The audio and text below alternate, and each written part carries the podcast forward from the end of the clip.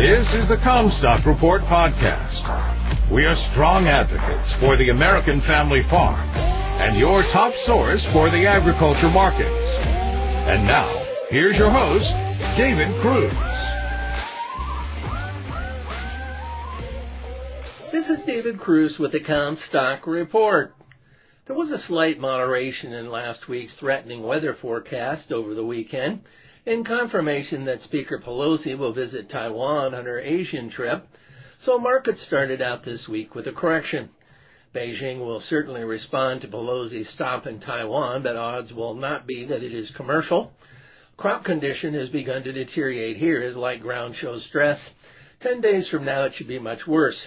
Many areas that have missed rains will be very vulnerable to the renewed heat.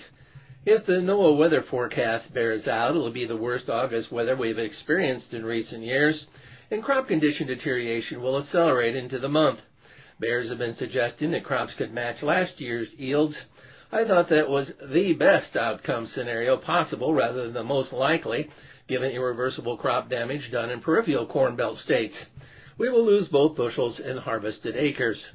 Heat building in the western Corn Belt forecast is not just for daytime temperatures, but for warm overnight lows too, which harms the corn crop's ability to fill. Overnight lows in the 70s are not cool enough for the corn plants to rest from stressful hot days.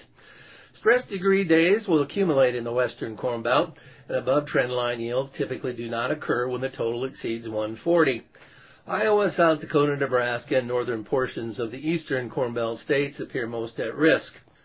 Chart gaps opened a week ago Monday in December corn at 589 and November soybeans at 1358 will serve as strong support levels on a sharp correction.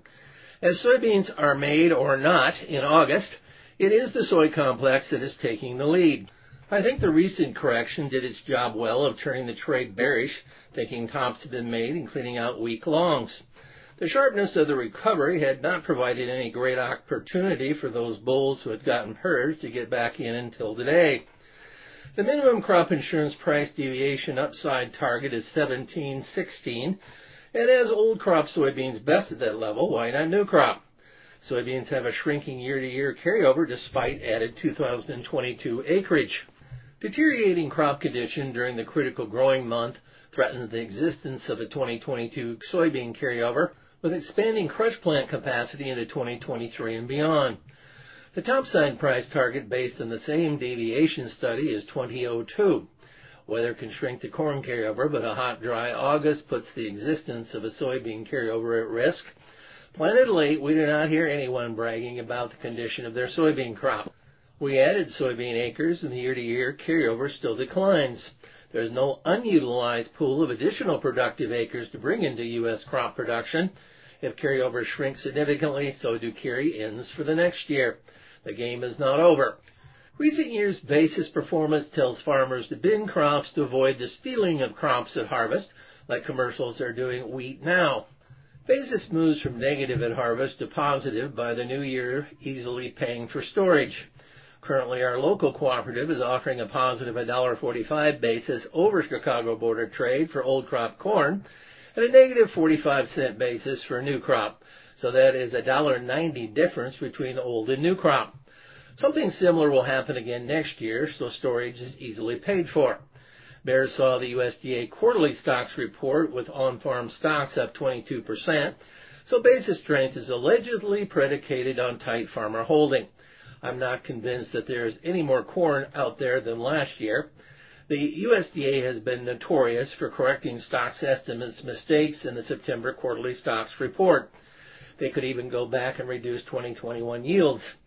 The cooperative is paying 35 cents over Chicago for old crop soybeans and 70 cents under for new crop, a difference of $1.05 a bushel. If farmers put these crops in the bend at harvest, the basis will recover and surge so fast heads will spin. The Chicago Board of Trade has been stealing from farmers to the point that some question the value of the board. The premise is that if so much of their price is coming from the basis, then the Chicago Board of Trade is failing at price discovery. If you trade cash for futures, then futures can stiff you. The best profit has come from the basis. Based upon the planting date, the corn harvest here will be a little later than last year, extending the demand period slightly, further tightening that crop. I expect that ethanol plants will offer incentives for early harvest, such as accepting delivery at higher moisture while waiving charges for shrink. You've been listening to the Commstock Report. For more information on marketing opportunities, contact us at commstock.com or call 712-227-1110. For a more complete version of the Commstock Report with hedging strategies and trade recommendations, subscribe on our website at Commstock.com or reach out to one of our risk management specialists about how we can help you protect your profits.